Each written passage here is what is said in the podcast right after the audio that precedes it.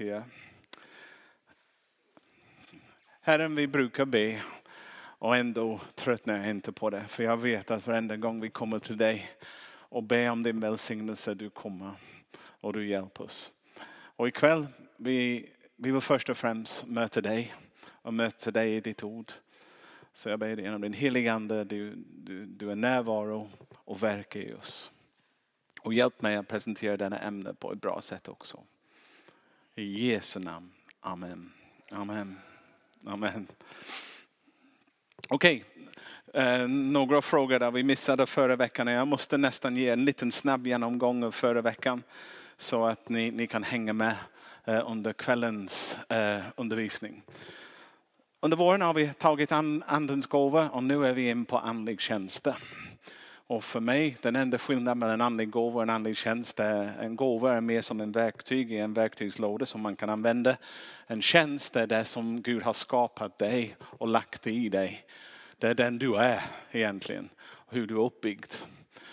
Eh, och vi har utgått ifrån, vi kommer att utgå ifrån nu de kommande veckorna över Efesierbrevet 4. Och jag har två bibelverser som vi utgår ifrån. Den första är från vers 7 och det kommer upp bibelvers också för er också. Men var och en av oss har fått nåden så som Kristus fördelade gåvan. Och det betyder att varenda en av oss har fått en gåva. Och sen den andra, och han gav några till apostlar, det är vers 11 och 12. Några till, andra till profeter, andra till evangelister och andra till herdar och lärare för att utrusta de heliga för att fullgöra sin tjänst och bygga upp Kristi kropp. Eh, så vi pratar om de fem andliga tjänster. Det är vad vi kommer ta upp. Och idag kommer jag ta upp lite mer fokuserat på aposteltjänsten, eller den apostoliska eh, tjänsten. Och eh, nästa vecka kommer vi ta profetiskt och veckan efter det kommer vi ta evangelisten och sen pastor och sen lärare. Så ni vet ungefär var vi är på väg. och jag har sagt också att förra veckan att mycket av det livet som Gud skickar till sin församling rinner genom fingrarna. Det känns som församlingens förmåga att kunna ta tillvara den goda som Herren skickar till oss är mycket begränsad. Och min tes att varför det är så begränsat är för att vi har faktiskt hoppat över tre av de andliga tjänsterna. De flesta kyrkor i väst är byggd på pastor, och lärare. Och vi tror att vi kan klara oss utan apostel, profet och evangelist. Vi betonar inte dem. Och det har hänt under en längre period. Ni kan lyssna till undervisning på, på, på vår hemsida om ni vill veta mer full, fullkomligt vad jag sa förra veckan. Men det har pågått länge.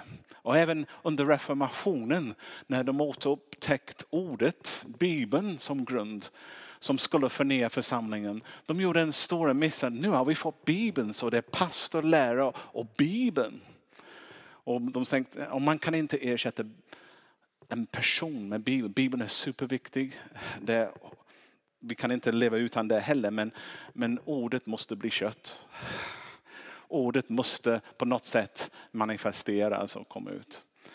Och sen har jag sagt att det har varit väldigt svårt att undervisa om apostlar, profet och, och, och evangelisttjänsten för att kyrkan delvis inte erkänner dem så mycket nu för tiden. En evangelist under många år i Sverige var en ung person som är brinnande för Jesus, som jobbade som ungdomsledare. Man jobbade stenhårt, blev utbränd och sen slutade tro på något och försvann. Vi tog en annan, en annan. Det var inte en tjänst som värdesätts eller inte en tjänst som någon skulle ge pengar till för att det skulle utföras eller befria en människa. Vi pastorer har alltid tänkt att vi inte betalt, vi är befriade från arbete. Det finns en liten skillnad på det. Vi är befriade från vanligt arbete så vi kan utföra de tjänster som vi har fått. Så det går. Men eh, det är också väldigt svårt för att, att ta ordet i din mun att jag är apostel, det är jättesvårt. Vem tror att de är en apostel? Det, det, det känns jättestort. De tolv apostlarna, ska jag jämföra mig själv med dem som levde med Jesus och var vittne till hans korsfästelse och uppståndelse? Nej, det är inte Så vi pratar inte så mycket om apostel, vi pratar om apostolisk. Och jag säger att vi pratar om en apostolisk läggning. En, eh, eh, denna person är, är ganska apostolisk i deras sätt att vara. Nu kan vi prata om det, eller hur? Den här aposteln med lite, lite A istället för stora. På samma sätt som vem de säger jag är profet, vill jag jämföra mig med Mose till exempel? Nej, ingen vill göra det eller någonting. Men, men man kan säga att kanske någon är, är profetiskt eh, ja, i sin tjänst. Man märker var det kommer ifrån. Man märker likheter med originalen som de lever ut och så vidare och så vidare. Och vi har sagt att det, det, det är lätt att ta till oss också om vi börjar förstå att det finns mogna tjänster och omogna tjänster. Så bara för att någon är apostolisk betyder inte att de har allt jättefärdigt. Det betyder att man ser att de har de typ av gåvor i sig och de kanske är väldigt ny. Men eh, under åren kommer de mogna till och bli bättre och bättre. Och det gäller att kunna se dem och uppmuntra dem. Jag använde förra veckan skillnaden skillnad mellan en omogen evangelist och en mogen evangelist. En omogen evangelist tar Bibeln och säger Marianne, you're a sinner going to hell. Visste du det? Eller någonting sådär. Det, det ska vara väldigt omogen. De slår folk med Bibeln istället för att eh, bygga upp människor och se, möta dem där de befinner sig och hjälpa dem vidare. Och man har all, nästan alla jag vet har varit mot, eh, vad kan man säga, bemött av en omogen tjänst i en form av en annan som har nästan varit skrämmande.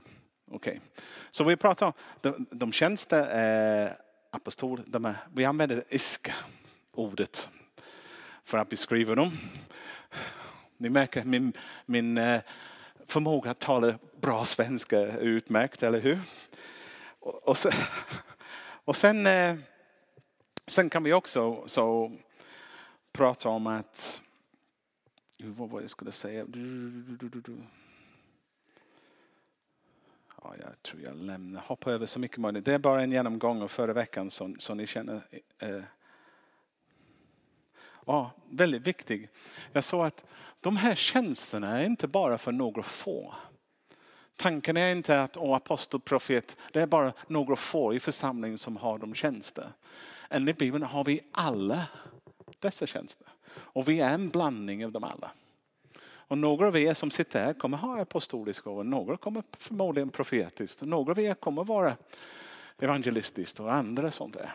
Och man kan säga man jämför det lite grann med alla de undersökningsprogram som du kan gå in på.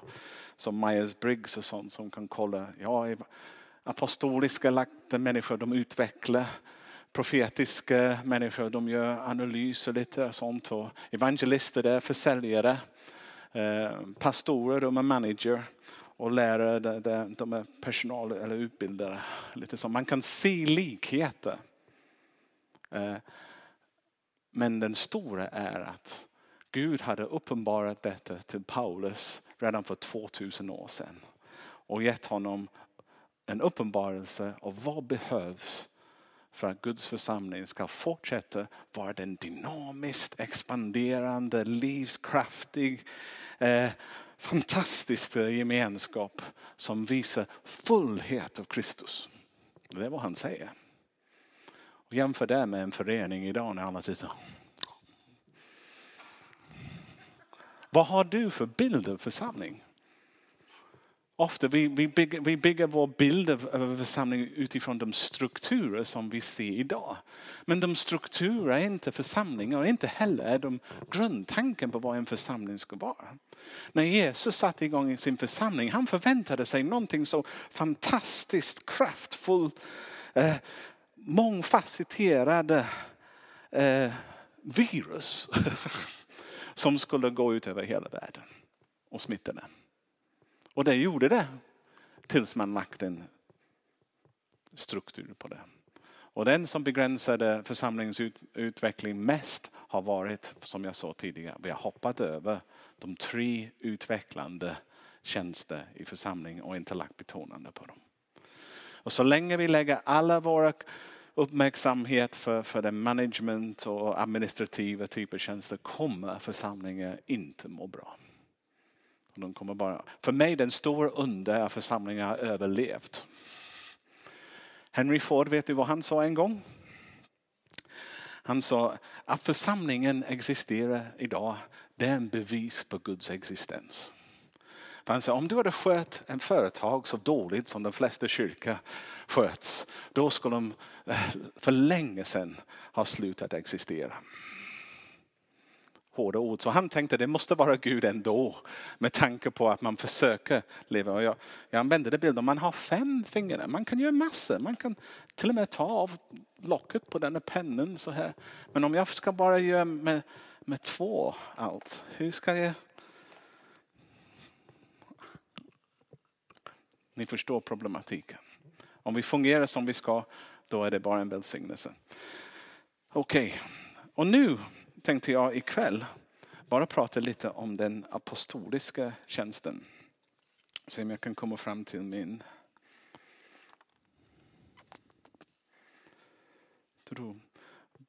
Innan eh, det, jag vill bara säga att tanken var om, om vi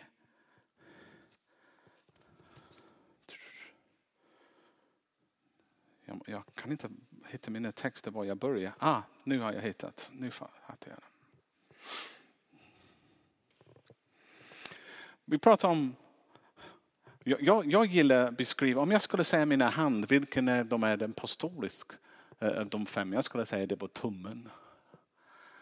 För det är tummen som, som kanske är den första som måste finnas på plats. Det är den tummen som kan gå mot alla. Jag kan inte sätta min lilla finger mot den fingret, eller kan jag?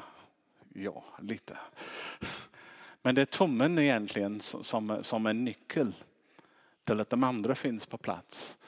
Och den apostoliska tjänsten är en av de viktigaste, skulle jag säga, om du vill ha en levande gemenskap. Delvis för att den apostoliska tjänsten, precis som en profettjänsten, de har fokus på Gud.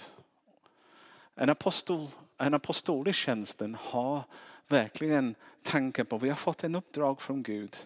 Vi, vi ska bygga en församling, vi ska bygga en rörelse. Och de tänker, hur ska vi bygga? De tänker, Gud vad, är, vad var det som du vill att vi ska göra? Och, och hur är det som du vill att vi genomför det? Och deras fokus är egentligen uppåt. Deras fokus är inte vad folk säger så mycket. Det finns en skillnad på de utvecklartyper från de som vill ta hand om folk. De är väldigt bryr sig, de är väldigt herdetyper. Jag hade en bra illustration eh, igår ja, det, om någon undervisning jag fick om predik, predikans konst. När det var en man som då beskrev att jag har varit i en församling med tre stycken herdetjänster. Och han sa, vi somnar varje söndag i trygghetens famn. Eller han sa, hans svärmor beskrev det som att vi, vi, vi somnade in i nåden. Igen när han beskrev det. Det, det är inte, en apostel tänker inte först och främst att ni ska må bra. En aposteltjänst tänker, vad var det som vi ska göra och hur ska vi göra det? Okej, okay, så det, det, fokus ligger där istället för någon annanstans. Eh, och vi kan, nu det finns kyrkotraditioner som, som vi måste nästan hantera lite grann om vi ska gå vidare. Eh, under många år har kyrkan nästan uppfattat att apostolisk succession, säger man, kan man säga? Succession. Ja, jag tycker det engelskt sätt är mycket finare. Succession. Men succession, okej. Okay. Om, ni, om ni fattar vad det är. Eh, de har pratat om att Petrus, Santa Petrus, där, han började sen, han la händer om den nästa och den nästa och den nästa och nästa. Och de kan Speciellt om man är östortodox eller om man är katolsk tradition. Man säger vi har vår, vår påve till exempel är en apostel. Den enda frågan jag frågar, du kan tänka vad du vill vad det är, men en apostel har ingenting med vad folk säger eller vad de tar till sig. Och så långt jag förstår Bibeln, och jag säger det, det är inte församling som utgör en tjänst. Det är Gud, det är den helige ande som utrustar människor och kallar dem till tjänst. Församlingens uppgift är att bejaka det som Gud har redan gjort. Och de bejakar det genom att se att de personifierar den tjänst. De gör vad de första apostlarna gör. De lever sitt liv på det sättet. De är typ motor i tjänsten, precis som de andra. Så jag är inte så säker att jag tror på apostolisk hur säger man det? Succession. Okej? Okay? Jag visste att jag skulle aldrig få det ordet ikväll. Jag ringde Jakob och sa Jakob, hur säger man det på svenska? Han sa det i telefonen. Jag tänkte, ah, ja, det kommer bli sådär. Det tänkte jag, det kommer inte gå. Men, eh, men hela, jag ska säga, hela den tidiga kyrkan var formad av apostoliska människor. Och i grunden de första tolv men också många mer. Och de var själva motor i dess utveckling. Och de gick över nationalgränser, kulturgränser, överallt över världen för att fortsätta göra det som Jesus gjorde på det sättet han gjorde med den passion och den kärlek. Deras, de tog den DNA som, som Jesus hade lagt och fört det vidare i många olika eh, direktioner. Att vi kan tro på något sätt att, att vi klarar oss utan dem är ett under när man tänker på det. För de hade den typen av tjänst. Eh, det, visst, visst skrev de böcker i Bibeln. Visst författade de ordet som, och sen de utvalde de 66 böcker som ingår i, här går vi en annat ord, kanon eller kanonen? Kanon, okej. Okay. Det är inte lätt vet du, när, när man har ord som är väldigt nära. Det betyder att de, de 66 böcker som finns i Bibeln utan apokryfer, det är inte inkluderat, de betraktades som Guds ord för alltid som är tro, trovärdigt som vi kan bygga på. Men att bara påstå att en apostel är bara någon som skriver ner Guds ord. Det är att underskatta bredden och djupet av deras tjänst. Visst är det det, men de gjorde mycket mer. De faktiskt gjorde jobbet som Jesus hade befallat dem att göra. Nu det finns, det finns stora, jag har sagt att för mig det är lättast att beskriva de, tidig, de tolv som apostlar med stor A. Men det finns många andra apostlar i Bibeln och de har små A. Okej. Okay. Och det, det som de, de, det märks att de har samma typ av tjänst, de har samma fokus, de har samma typ av gåva, de har samma missionell tänkande. Men de var inte med Jesus och det inte heller var de med när Jesus korsfästes och uppstod som var den första kvalifikationen för att vara apostel. Men inte heller var Paulus. Och, och vi, har, vi har känt att Paulus är en apostel. Det finns ingen som ställer frågor om det. Men jag ska försöka överbevisa er nu att aposteltjänsten är mycket mer utbredd och mycket mer vanligt i Bibeln än vad vi kanske tror. Eh, ordet apostel det betyder sändebud. Och det var ett ord som fanns. Som som Jesus tog till sig och de första kyrkan tog till sig och använde. Det var inte någon ord som de använde och, och säga att okej, okay, apostel det är ett kristet ord. Apostel fanns i, den, i den judiska kulturen och, och den grekiska världen. Apostel var någon som en regering hade som en sändebud, vi skulle nästan kalla det ambassadör, lite som någon som representerade kungen eller kejsaren som hade väldigt mycket faktiskt auktoritet och, och, och vad man kan säga pondus. Det var ingen liten tjänst. Det, det, var, det, var, det var en stark tjänst på det sättet. Men eh, om ni skulle slå upp in i er bibeln och börja kolla för ordet apostel eller sändebud som ofta den ersätts till. Du kommer hitta 80 gånger i Nya Testamentet när den används för att beskriva mycket fler än bara de tolv som folk tänker på. Okej, okay. ska vi kolla på några bibelord? Kan vi Apostlagärningarna 14, vers 4? upp på screenen. Men folket i staden delade sig så att vissa höll med judarna och andra med apostlarna. Okej, okay, det var inte lite längre till. Och vers 14. Men när apostlarna Barnabas och Paulus hörde det rev de sönder sina kläder och rusade in bland folket och ropade. Nu plötsligt finns det inte bara Paulus, nu finns det faktiskt en man som heter Barnabas. Okej, okay? så nu är vi uppe i 13. Minst 13. Så, nu, nu, kan vi gå också. Vi kan gå nu till Romarbrevet 16, vers 7. Nu är det så, här, hälsa Andronikus och Junias, mina stamfäder och medfångar. De är hög ansedd som apostlar och har bekänt sig till Kristus före mig. Oh, två till dök upp. Eh, Andronikus, det var ett häftigt namn. Nu för er tjejer. Junius en kvinna. Oh, swallow that, katolskyrkan. Eller östortodox kyrka. Swallow that. Eh, så här har vi två till. Ska vi, ska vi eh, fortsätta? Det finns, eh, ja det var juni och nästa. Det finns någon som inte har något namn där. Andra Korinthierbrevet 8, 23. Vad står det?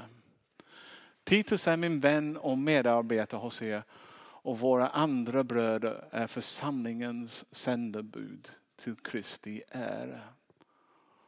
Okej, okay, så det finns, det finns ett antal som Bibeln pratar om som sändebud som skickades ut till församling. Som är tydligen inte de tolv ursprungliga som kommer. Och nu ska vi ta en annan vers också. Det finns namn som Aprophyditus. Han finns i, i Filipperbrevet kapitel 2, 25. Det står så här. Jag tyckte dock det var nödvändigt att skicka tillbaka Epafroditus till er. Min broder, medarbetare och medkämpare som ni sände för att hjälpa mig med vad jag behövde. Nu, det finns en det märks inte i den översättningen men det finns en sändande i det, en utsänd Eh, i den text som vi har svårt att titta på på, på svenska. Men vi tar en annan. Silvanus, första Thessalonikerbrevet 1 och 1. Nu står det från Paulus, Silvanus och Timoteus till Thessalonikers församling som lever i Gud, Fader och Herren Jesu Kristi nåd och frid vara med er. Och sen om vi förflyttar oss till nästa vers där som det står kapitel 2, vers 4-7. Gud har ansett oss värdigt att anförtros evangeliet. Och därför talar vi som vi gör, inte för att behaga människor utan Gud som prövar våra hjärtan. En typiskt apostolisk läggning. De tänker, de inte, människofrukten har de inte. Vi talar vad Gud har sagt. Gillar det eller inte. Vi är inte här för att behaga er. Vi är här för att hjälpa er. Det är vad de säger. Vi har aldrig kommit med smickrande ord, det vet ni. Eller med förevändningar för att roffa åt oss. Gud är vår vittne. Vi har inte heller sökt att bli ärade av människor, vilken av er eller av andra. Även om vi som Kristi apostlar kunde ha kommit med anspråk Istället uppträder vi kärleksfullt bland er som ni som när en mor sköter om sina barn. Så, så vem är det som Även om vi som är Kristi apostlar, om vi går tillbaka, vem var det? Och tillbaka igen. Från Paulus, Silvanus och Timoteus. Där har vi tre. Och eh, vi har Timoteus. Vi kan säga första Thessaloniker. Ah, nej, det, det räcker. Vi, vi håller det nu. Okej. Okay. Kan, kan vi vara säkra på att ordet apostel i den lilla a används också i Nya Testamentets tid för att beskriva den tjänst som andra gjorde efter de ursprungliga tolv.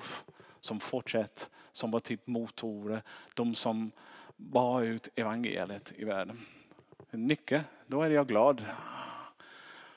För jag säger det för att det finns många som vill förneka det faktiskt. Men om vi läser Bibeln som det står, man kan inte komma fram till någon annan slutsats. Men om vi läser den genom en viss tradition kan vi missa faktiskt vad det står. Eh, och jag tycker att apostel Paulus är kanske den bästa, om vi ska göra en analys nu och börja kolla ehm, lite mer vad innebär det att vara apostel. Jag tycker Paulus är kanske den bästa person att, att forska eller kolla. För apostel Paulus är den som har gett oss den mest kunskap vi har om församlingen. Det är han som har skrivit den boken Efesierbrevet, Filipperbrevet, Romerbrevet och, och första andra Korintierbrevet. Det är han som har skrivit det mesta där i Nya Testamentet. Och han kallar sig själv för en apostel. Och han betraktas av den tidiga kyrkan som en stor apostel också. Så kanske om vi har fått vår uppfattning av vad en församling är för något. Då kanske det är logiskt att vi skulle kolla också om han som skrev det.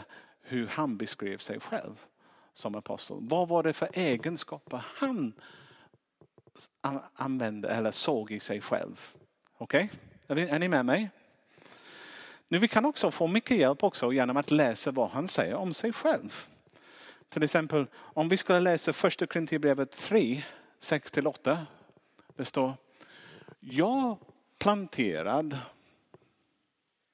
Apollos vattnade, men Gud gav växten. Varken den som planterar eller den som vattnar betyder något utan bara Gud som ger växten.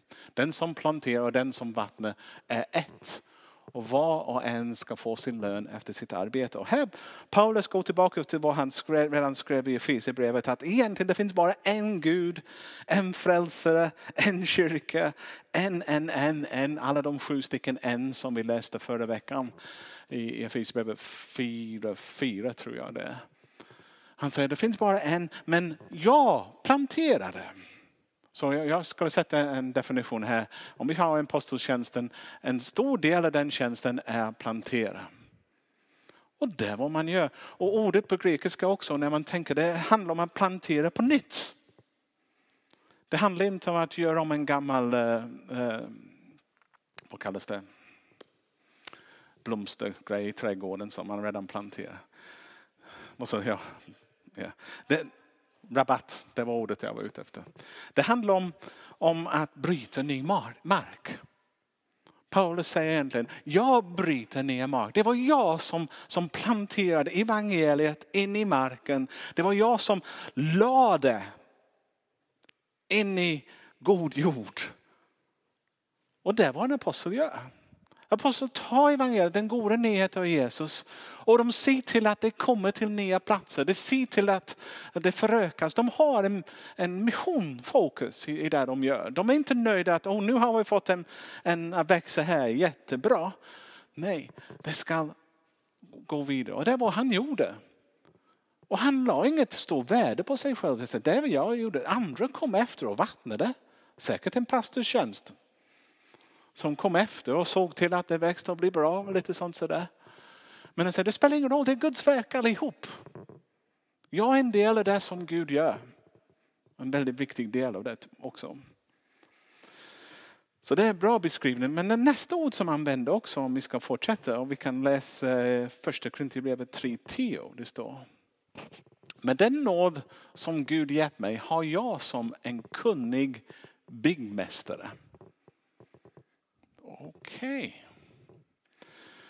Vissa översättningar här säger mäster byggmästare. Förlåt, äh, master byggmästare. Är det? Ja, vad jag skriver här är det. det, det, det. Okej, okay. så. Och här har vi en annan bild av vad en apostolisk tjänst innebär. Det innebär inte att de bara skriver på något kontor som en arkitekt och gör en ritning. Och gör. De har fått en uppdrag. De har fått en uppdrag att bygga, till exempel någon har fått ett uppdrag att bygga huset där borta. Vi vill ha den fabriken där. Och de har fått, okej, okay, det är DNA, det är vad vi ska göra. Jag måste bygga någonting som gör det som Jesus gjorde på det sättet han gjorde. Jag ska bygga det där. Och, och de är högengagerade. Det är inte bara att de designar det. De är där och ser till att varje sten läggs på rätt plats. Att det blir det som det är tänkt att vara. Det är mycket arbete i det. De är pionjärer på det sättet men, men de också väldigt, de vet hur huset byggs. Jag skulle påstå att det inte alltid är någonting de har läst sig till. De som har en apostolisk släkten, det var en känsla för det. Ursäkta mig. De, de, de bara, jag, jag har lärt mig under åren, listat, de bara säger någonting stämmer inte här. De kan inte sätta finger på det ibland, de bara vet. Jag har varit där själv så många gånger också. Jag säger, någonting stämmer inte. Jag kan inte, jag har inte identifierat vad det är just nu, men någonting är inte rätt här och vi måste hitta det. Sådana människor, de är begåvade av Gud på ett sätt som de kan få balansen rätt. Okej. Okay. Och, och, och, sen man kan lägga det. Men med nåd, jag älskar det igen. Paulus bygger inte upp sig, det är inte att jag är superduktig. Det är inte att jag har gjort massa goda saker. Jag, ordet är grace, det är inte mercy. Ordet är någonting jag inte förtjänar. Jag har fått faktiskt från Gud förmåga att bygga. Och jag har fått förmåga också att lägga grunden. Så det nästa är grundläggare. Jag satt någonstans och jag grundläggare där. Utan en bra grund, det spelar ingen roll vad du bygger, det kommer inte att bestå. Om du bygger bra grund kan du bygga högt. Om du har en dålig grund, du kan inte bygga högt. Och Gud vill bygga en fantastiskt spännande rörelse, inte en liten förening. Han har en tanke att den passion som Gud har gett oss ska överföras till andra smittor. Den glädje, frid och allt det ska, ska gå vidare. Och han, han tänkte att det måste kunna bäras. Och grunden är viktig. Du kan inte bygga på någon annan grund än Jesus korsfäst. Han är grunden, han är grundstenen. Och man måste lägga det. En aposteltjänst först och främst är, är, är någon som, som lägger evangeliet i botten av allt som ska byggas. Okej? Okay? Botten av allt som, som ska byggas. Och sen, han har en annan och det är min favorit tycker jag. Eh, det finns en annan text som, eh, vad har jag? I Första Korinthierbrevet 4, 14 21. Det är Paulus som skriver, eh, egentligen församlingen första Korinther, i Korint som eh, Paulus skriver till var en jätteproblematisk församling.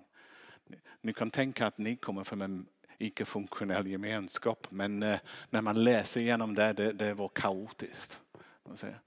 Jag skriver inte det här för att få er att skämmas utan för att förmana er som mina älskade barn. För även om ni skulle ha tiotusentals uppfostrare i Kristus så har ni ändå inte många fäder. Det var jag som i Kristus Jesus födde er till liv genom evangeliet. Därför ber jag, bli mina efterföljare. Just därför har jag sänt emot. Han, han säger också, följ mig som jag följer Kristus. Han säger inte gör vad jag säger, inte vad jag gör. Han säger följ mig eh, som jag följer Kristus. Här har vi den bästa uttryck, tycker jag, för vad en apostel är. Och det är en fader. Nu, eftersom en kvinna var det, han måste vara en moder också. Vad sa du? Föräldrar. Men eh, jag älskar ordet far eftersom jag Eh, är male. Det är någonting av en fader. Han säger, han säger ungefär så här. Jag födde er. Okej, man säger men det är Gud som föder sin församling. Ja, men han gör det genom människor. Jag vet till exempel, jag är far till tre flickor som är nu tre kvinnor. Och eh, jag vet att de är större än mig, men jag hade en del av det faktiskt. Jag hade en, en roll att spela i det. Och jag vet att de är en gåva från Gud. Jag vet att jag har inte gjort dem på det sättet. Men jag har haft en funktion i det. Väldigt rolig funktion, men det ska vi inte prata om. Han väntade för det. Jag kommer att göra bort mig. Jag tänker skratta. Eh, och det ger ett visst ansvar också och ger en viss förmån. Till exempel om du är far, då har du rätt att justera. Då har du rätt att tala in och fostra. Då finns det en given, gudagiven eh, auktoritet. Och som far, du inte piskar dina barn. Alltså, du, du utifrån kärlek, du vill att de växer och mognar till på alla möjliga fantastiska sätt att vara snälla, goda, balanserade människor. På alla sätt. Eller hur? Det är din passion. Det är inte att du vill utnyttja dem eller använda dem som verktyg. De, de är en gåva att vara rädd om och hjälpa att forma. Du har fått nåd att forma dem under ett antal år. Och Paulus beskriver sin tjänst lite grann som det är min roll att uppfostra er. Det är mitt roll att hjälpa er mogna så att ni kan stå på egna ben. Jag tycker det är en väldigt bra bild av vad en apostolisk tjänst innebär.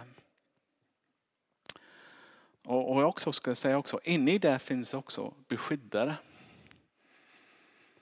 Han finns där för att, att, att vakta från det som är farligt. Han, han finns där för att, ja, som barn, jag hade min barnbarn med mig idag en, en stund. Han springer rakt ut utan att tänka. Han, han kan klättra upp på någonting, han kommer att ramla. Du måste vara där på vakt hela tiden med dem. När de är bara, han är bara två år. Så, så. Och så är det med Guds församling.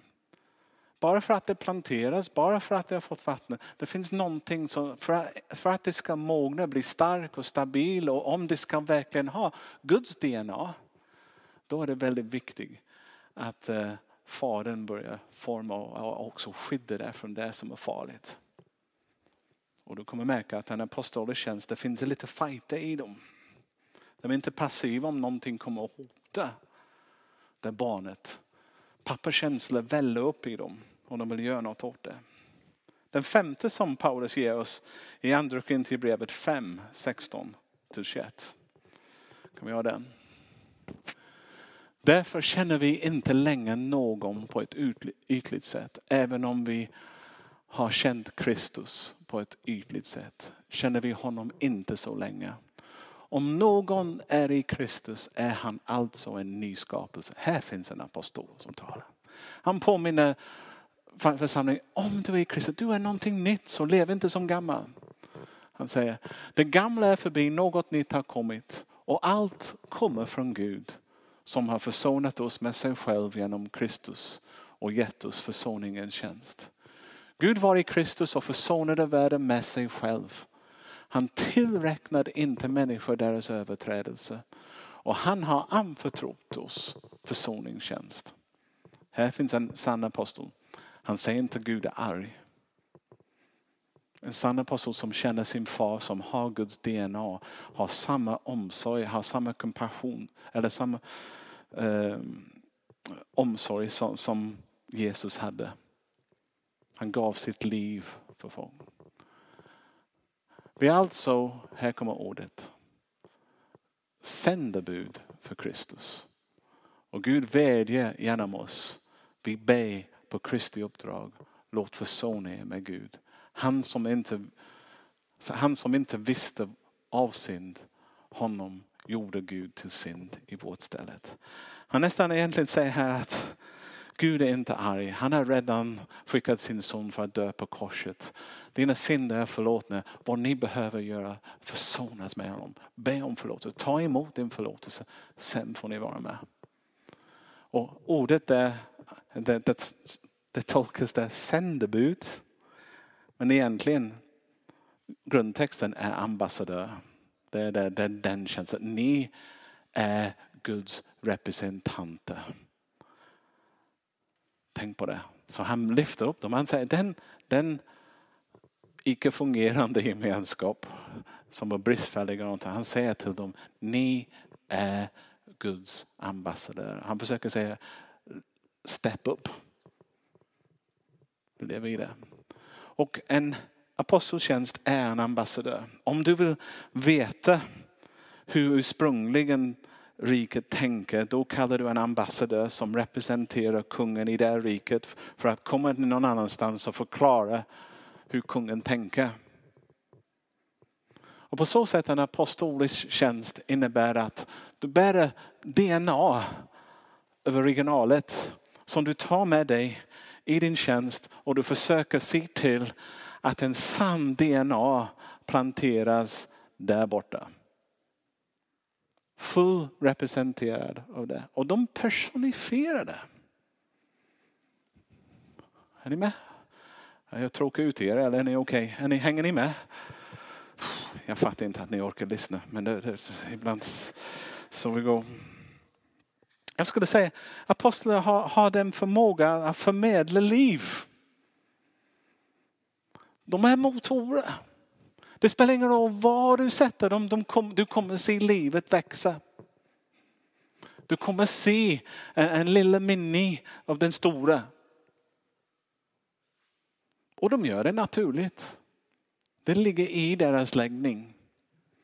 Och jag har lärt mig under många år att lyssna till folk som säger, speciellt när de kommer, någonting stämmer inte. Någonting, vad är det? Jag först bara tänker, åh, men nu börjar jag tänka, men kanske har de den läggningen? Vad är det som Gud försöker säga om man lyssnar lite extra noga? Så de är de metaforer, det finns fler, men jag har lyft fram fem som Paulus använder för att beskriva sin egen tjänst som apostel. Jag tycker om vi har dem som, om vi tänker på någon som planterar, någon som lägger grunden, någon som mästerbyggare, en fader eh, eller förälder och en ambassadör. Då har man en, en ganska bra uppfattning av vad en biblisk aposteltjänst är. Och sen kan det finnas olika nivåer av hur man gör det.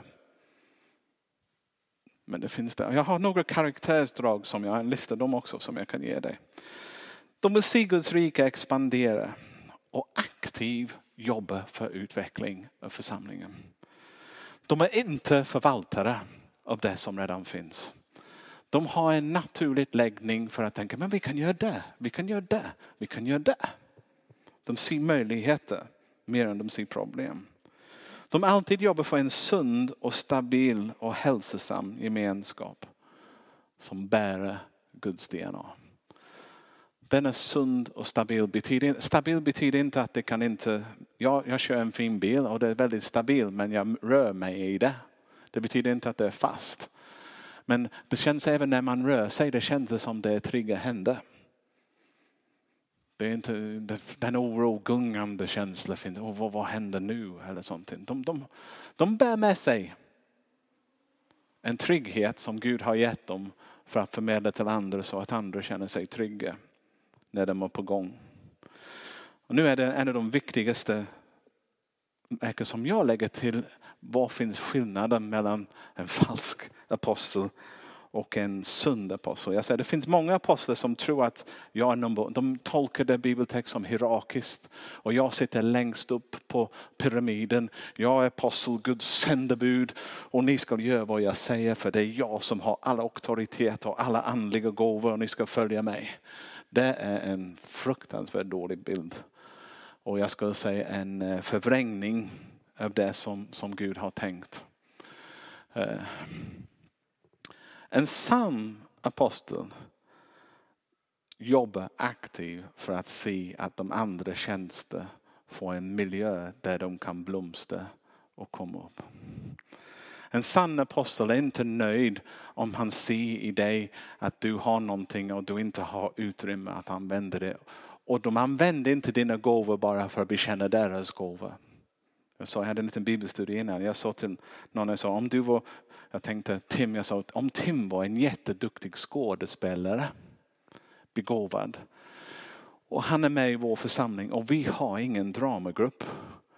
Eller ingen sätt att använda hans gåvor. Och jag visste att församlingen längre bort hade en dramagrupp som använde det för att missionera. Jag skulle säga till Tim, Tim, vi älskar dig, du är fantastisk. Men jag måste säga, den gåva som du besitter är för viktig att du bara sitter på det här. Det är bättre att du hittar någon annan gemenskap var, var du kan använda det. Och jag ska uppmuntra honom att flytta. Och du kommer märka att en apostolisk gåva gör det. Jag säger inte att jag är det, men jag säger, den, den, den typen av tanke finns med. Och en, en apostolisk gåva kan till och med backa när det ser att någon annan, för hela tjänsten är att få igång en, en, en sund gemenskap som blommar och mångfacetterad.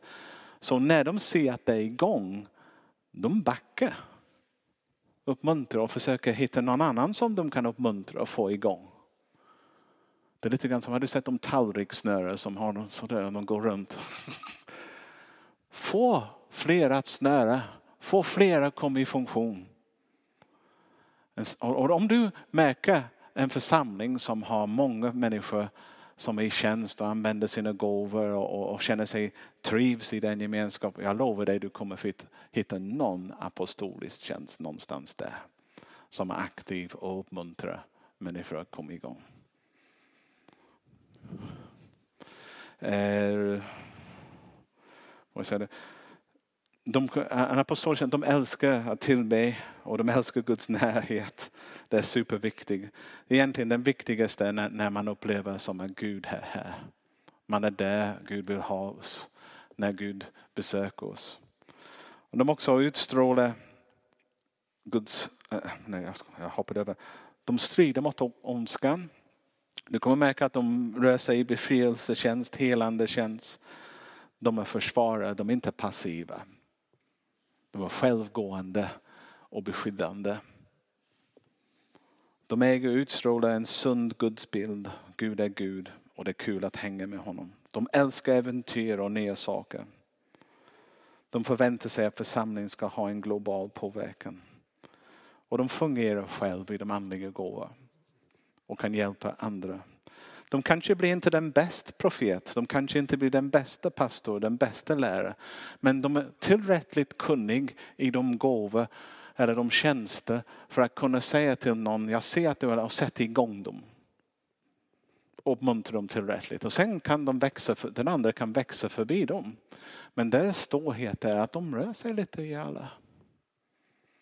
De kan, de kan alla, inte perfekt men de, de kan tillräckligt mycket för att få andra igång. De kommer inte bli den bästa på någon, men, men de är tillräckligt bra för att hjälpa andra att komma igång och göra dem. Vi går fort nu, snart är vi slut. Jag är alltid förvånad att det går så fort. Där. Det är inte bara positivt. Jag kan säga om du är en apostolisk tjänst, det, det kanske på grund av att du har den delen bara för att du har den delen betyder att du inte har den delen så bra.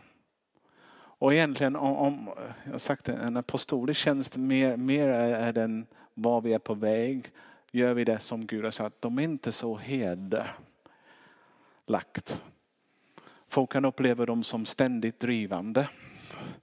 Och eh, de måste kompletteras med en herdetyp. Annars de kan springa iväg ibland. Tänka vi måste dit, vi måste göra det och, och plötsligt alla andra folk är inte med. Om inte de kompletteras av andra som kan pusha och forma dem. Då kanske det stora som de är på väg till, kom, kom in, de kommer märka att de springer ensam. Det är inte många som följer. Den bibelvers som fångar en apostolisk tänkande är faktiskt taget från eh, från Apostlagärningarna 6, vers 4. Där det finns en liten problem i, i den tidiga kyrkan där. Att de jobbade för mycket att servera kaffe och smörgåsar. Och de tänkte, det är inte vår uppgift. Den praktiska är inte det som vi främst, först och främst ska syssla med. De säger, själv ska vi ägna oss åt bönen och ordet tjänst. Någon annan får fixa kaffe eller smörgåsar. Och så är det lite grann i dem. De har ingen intresse i den andra. De vet att det måste göras och de säkert tar sin tur att göra det. Men deras passion ligger inte i att göra det när någon annan. Som Marie, vad är Marie? Som bakar fina kakor idag. Hon lägger sin passion i det.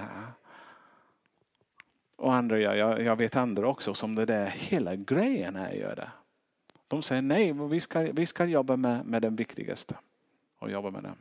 Och det är minus säger jag ibland när det går ut över att de bryr sig inte tillräckligt mycket. För om vi inte har kärlek, då är vi förlorade. Då kan vi inte leda någon. Så, snabb sammanfattning innan jag avslutar. En apostel är en bärare av församlingens DNA, urskiljningsgåva och en naturlig känsla för det som är av Gud och för hur Gud vill ha det. Andra, en apostel är skapad för rörelse och för att inta ny mark. En apostolisk tjänst kan skapa och behålla globala och lokala nätverk och relationer. Och sen sist jag sa att de lämnar en Jesus avtryck efter sig. Amen. Tack God. Oj, vi klarar en vecka till. Åh oh, Jesus. Ska vi bara be. Jesus, jag, jag, på församlingens vägnar vill jag be om förlåtelse att vi har stängt ut en grupp av människor som du har begåvat med speciella gåvor och lagt i dem otroligt känslighet för din andes ledning. Och vi har hoppat över dem och tänkt att vem tror de att de är eller någonting annat.